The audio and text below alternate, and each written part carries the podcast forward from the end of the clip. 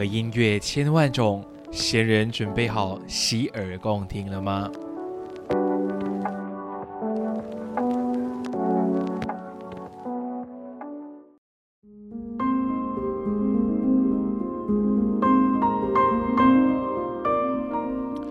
欢迎来到洗耳恭听的第一集，我是贤贤。那先简单的跟大家再呃复述一下啦。我们这个单元的话，主要是做一些呃我个人比较喜欢的电影或音乐的介绍跟分享啦。所以呢，我会主要攻略说像是一些比较小众啊、小品啊、low-fi 一点点的一些类型。也希望说这样的这个单元可以让闲人跟我一起提升自己的个人品味跟一个价值的提升啦。嗯，那首先的话，这一集哦，我想要带来的是我自己还蛮喜欢的一部。电影它叫做《The Dreamers》，台湾的翻译应该是叫做《巴黎初体验》啦，然后其他地方是叫《戏梦巴黎》。它是一部二零零三年上映的电影。那其实这部电影哦，它我们大概会先简单的跟大家来了解一下，很像它的电影的背景啊，然后是这部戏的一个部分啦。我会想要介绍他的其中一个蛮主要的原因，是因为这部戏的导演啊，他还蛮出名的，他叫做 Bernardo Bertolucci，是一名意大利的编剧、电影的导演。他曾经呃也凭着一部电影叫《末代皇帝》，然后获得了奥斯卡的金像奖的最佳影片啊、最佳导演啊、英国电影和电视艺术学院的最佳影片，甚至是全呃金球奖的最佳导演等等很多很多的奖项哦。他也在二零一一年的时候啊，第六十四届的那个夏纳电影节上呢，也荣获了就是金棕榈的终身成就奖。那很不幸的是，他大概是在二零一八年的时候呢，就因为癌症就去世了，享年七十七岁。他本身有非常非常多很不错的作品，大家会喜欢拿他的作品来进行讨论跟研究，也都是因为他每一部作品都埋下了很多很现实很多的讯息。像是回到这部片子啊，呃，《The Dreamers》，他是把这个电影呢设是是在一九六八年的一个这样子的法国背景啊。那当年的话呢，一九六八是一个动荡不安的年份啊，因为也算是他们法国大学学潮的一个高峰，所以会看到很多大学生去占据学校啊、戏院啊，甚至是连工人都会上街跟警察对峙，所以其实那个时候也让整个的巴黎陷入了机能停摆的一个状况，而且他那个时间点啊，其实也可以算是法国最后的革命。的怎么讲？另外一个体现，因为它其实那那个时代已经算是法国新浪潮的那个阶段跟那个时期，所以呢非常动荡不安，也是被大家俗称五月风暴或者是五月运动的一个呃时间点上呢，这部戏的这三名主角又能呈现什么样的内容呢？那让我们来一起聊下去。这部电影的话呢，它的男主角叫 Matthew 啦，他是一名非常非常爱电影，甚至是有点着迷的一个美国大学生。但因为他来到了法国留学啊，就会很每天都会去电影资料馆啊，然后去看啊，去了解。但就是刚好在这么一天，就刚好在政府就是怎么讲，被那个他们电影院的馆长啊，被那个政府给。罢黜之后呢，就引发了一些集会。他就刚好在门口认识了这对双双胞胎的兄妹，然后一个叫 Theo，一个叫 Isabel。那他们的故事呢，就是在这两位呃兄妹啊，就把男主角邀请到他们家入住。那这个时间是因为刚好这对兄妹的父母他们要出远门旅行，所以呢，这整部戏啊都是框在的是这对兄妹所。构筑的一种世界，就是他自己的一个世界哦。所以在电影里面看到很多是他们活在自己的生活、自己的世界里面，然后他们对现实社会完全是完全就是不想理会，然后 I don't care。所以你可以看到在整部戏里面哦，在一种很矛盾观念的冲击下，因为爱情的出现，就发现到他这个所谓所谓的外来者跟这对兄妹有一些相结合啊，但最终因为什么？没有办法去唤醒为梦所困的这对兄妹，所以他必须要狠狠的离去。所以这部片的中文译名叫《巴黎初体验》，我觉得他还描述的还算不错的，就是就是讲述这就是男主角他第一次来到法国，第一次来到巴黎的初次的体验，我们都会有一种想象，会觉得说，哦，法国也是巴黎，是一个非常浪漫的地方。所以呢，但是导演却把这个浪漫哦，很多人都会以为老野用色情的方式来拍，来描写这部浪漫的剧情，但其实并不固然。它有可能很多镜头给你看是很血淋淋的性镜头，但这些都是一些为了让画面有更有的拉扯、更有张力的一种强度的存在。所以呢，它每一个画面都描述着童年跟成长、梦境跟现实这两者之间的拉扯。所以，如果今天你是抱着看一种 A 片啊，想为了看别人全裸的一个心态的话，那我觉得这部戏比较不适合你啦。嗯。那其实这部戏的重头哦，就在于说，当呃 Matthew 住进他们的家之后呢，发生了一连串的事情。就是那我们来简单来讲，就是我刚刚不是说是这两兄妹构筑了自己的一个世界吗？那我们来比喻他们是在做梦好了。那 Matthew 男主角就进入了他们的梦乡。所以呢，当他入住第一晚的时候呢，他半夜上厕所，无意间发现到，哎，这对兄妹却竟然全裸，就是肌肤相触的在同床而眠。就就像他们很常跟 Matthew 说，哦，我们就是连体婴啊，做东西都是一起的啊，或怎样。所以对于他们来说，even 他们长得这么大，他觉得这样的相处，这样子的生活是正确的，因为他们是孪生，就他们是双胞胎。就像是呃，Isabel 的话会摸，就是他会甚至是会拿起像 Theo 他掏出来的精液啊，又或者是他会看到 Isabel 在他面前初次破处所留下的血。然后这些种种种种的这种镜头啊，还有一个是最经典的，我觉得应该很多人都看过，就是他们三个人在法国罗浮宫狂奔的那个画面。所以呢，自以为觉得他好像融入了这个世界的 Matthew 呢，其实只不过也就是他们两兄妹，呃，怎么讲，挑选出来的一种。参与者 participant，因为他一前面就有讲了，我会给你很多的测验，为了测试说你是不是能够进入我们的梦乡。他会问他一些电影的经典台词啊、经典的画面啊之类的。然而，Matthew 算是一个被挑选的人嘛，但他并没有想到说这个被挑选的人进入他们所谓的世界里面呢，会有起了非常非常关键的作用，因为他很喜欢 Isabel，然后是因为他喜欢 Isabel，就会让 Theo 觉得很不爽。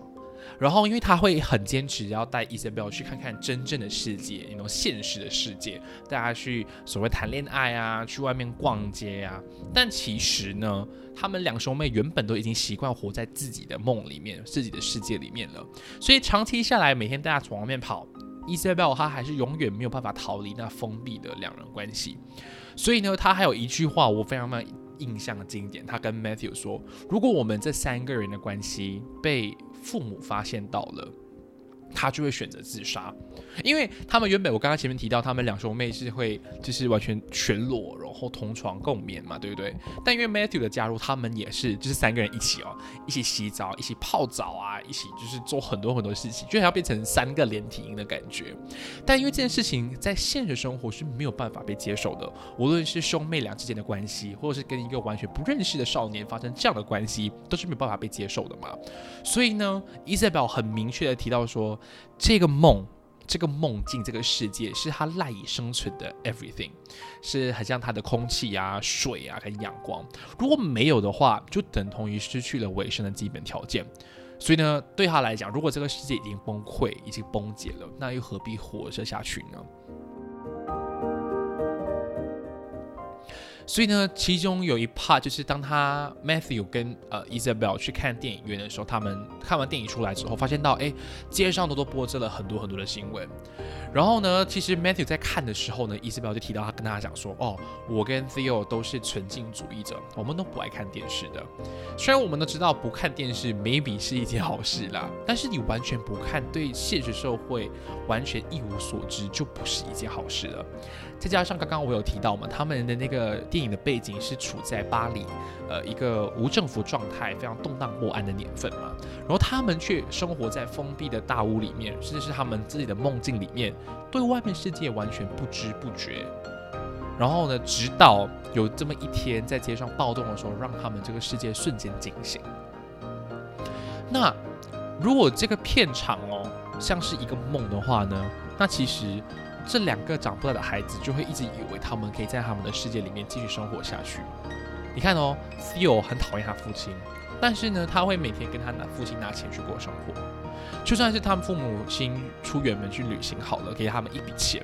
但他们都很快花完，因为他们觉得活在他们的世界就是要过以他们的想法去过生活，每天去偷一瓶爸爸的红酒来喝啊，每天去挥霍啊，每天去享受生活啊，他们觉得这是他们现在喜欢的生活方式。但他矛盾的点是他讨厌父亲，但是当他没有钱，第一时间也会打电话跟父亲说他没钱了。但是当他打电话才发现到，哎，他电话也被割掉了，然后也没有电了，是因为他们连最基本要缴付水电费的想法都没有。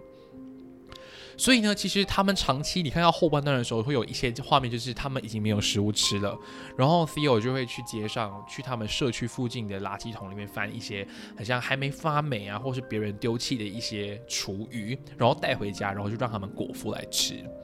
那最可怕的事情终究还是会发生的，就是 Isabel 最害怕的事情。当有一天他们三个人在睡觉的时候呢，他父母突然间就回来。那他们回来也不是说就是 literally 就回来，他们只是回来很像想见一下孩子，然后再出远门。但不凑巧的就是他们父母发现到他们三个人睡在一起的这个画面，所以呢，也因为这个事情呢，让 Isabel 突然惊觉说惨了，他的世界完蛋了。Even 他的父母没有在现实社会叫醒他们，但是呢，他也因为觉得他的梦境毁了。瓦解了，是不存在了。所以他们原本原本伊瑟表的想法就是他走起来，然后爬起来去把那个瓦斯的管啊接过来他们的房间。原本想说他们三个人就这样在屋子里面吸瓦气自尽就可以了，但并没有想到的是，外面街上的示威有一颗石头砸进他们的家，就打破了他们这个世界的宁静。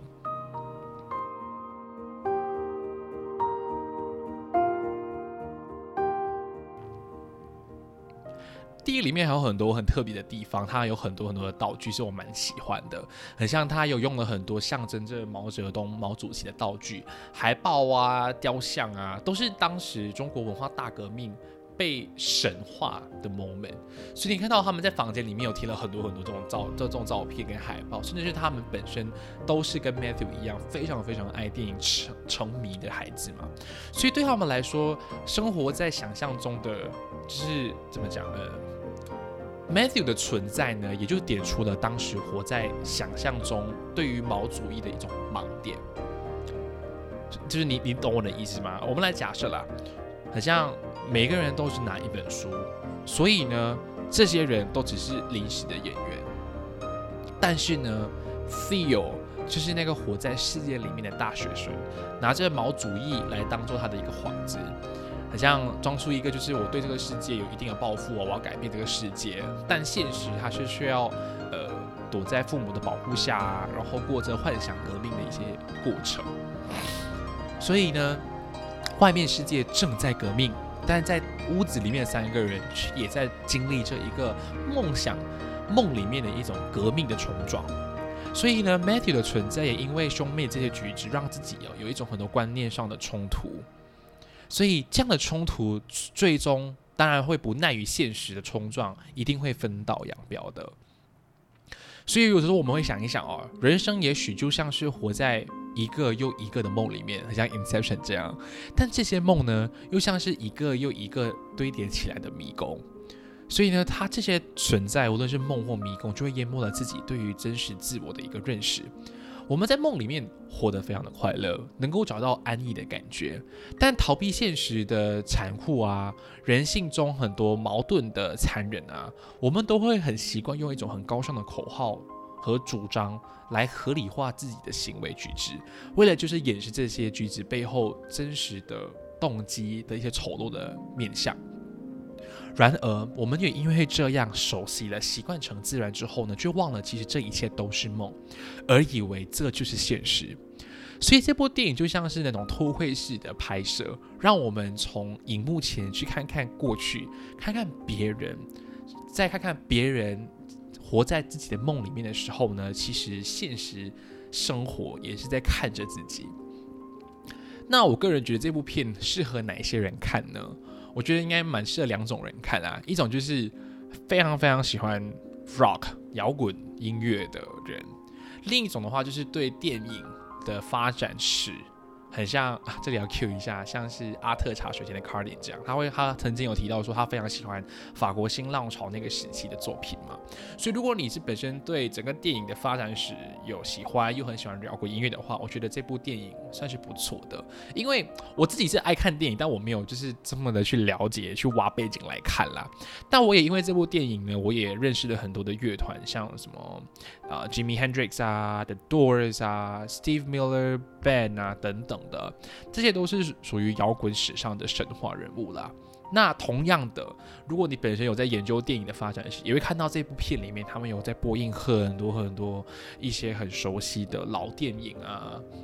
画面啊、情节跟台词。我觉得你看了之后会觉得会非常非常感动跟温馨啦。那顺带一提啦，这个女主角我还蛮喜欢的。如果大家有看过她演的片子，她叫做 Evergreen。那其实 Evergreen 他演了很多部经典的电影啊，当初的第一部应该算是这第一部是 The Dreamers 啊，后面还有演过零零七啊，也有演过很多很多不错的电影。那我个人还蛮喜欢这部这个女主角的的的一个形象，是说虽然她是以全裸的形式来出演这部电影，但她就是这部戏里面很重要的一个核心内容，就是矛盾冲突。因为她本身就像是一个没有成熟的，就未成熟少女的脸蛋，但其实她的身体算是已经非常的早熟了，所以我觉得她还蛮适合伊森堡这个角色的，就是你 know 很冲突，脸蛋是非常非常的嫩，但她身体是已经非常成熟，是一个女性的身体了。所以呢，其实在这部戏里面，虽然她很大胆的呈现很多的裸露的镜头，其实呢，我也觉得她也算是让别人有一种就是。你心智还没有成熟，但是你又一直在想尽办法去让自己以为你已经成熟，并活在自己所谓的梦想世界中。我觉得他的这些张力都还算不错的，所以呢，大家如果有兴趣的话，我觉得这部电影是值得一看的。那不知道大家大概这样简单的听过，把比较严、比较冗长的电影背景跟内容给点出来之后，是不是有想要去看的冲动呢？那如果你喜欢今天的内容，不妨可以留言来告诉我，你还有什么喜欢看的电影或者是音乐，是希望我可以跟大家做分享的。那我是先生，祝你个愉快有个愉快的一天，我们下一次再会，拜拜。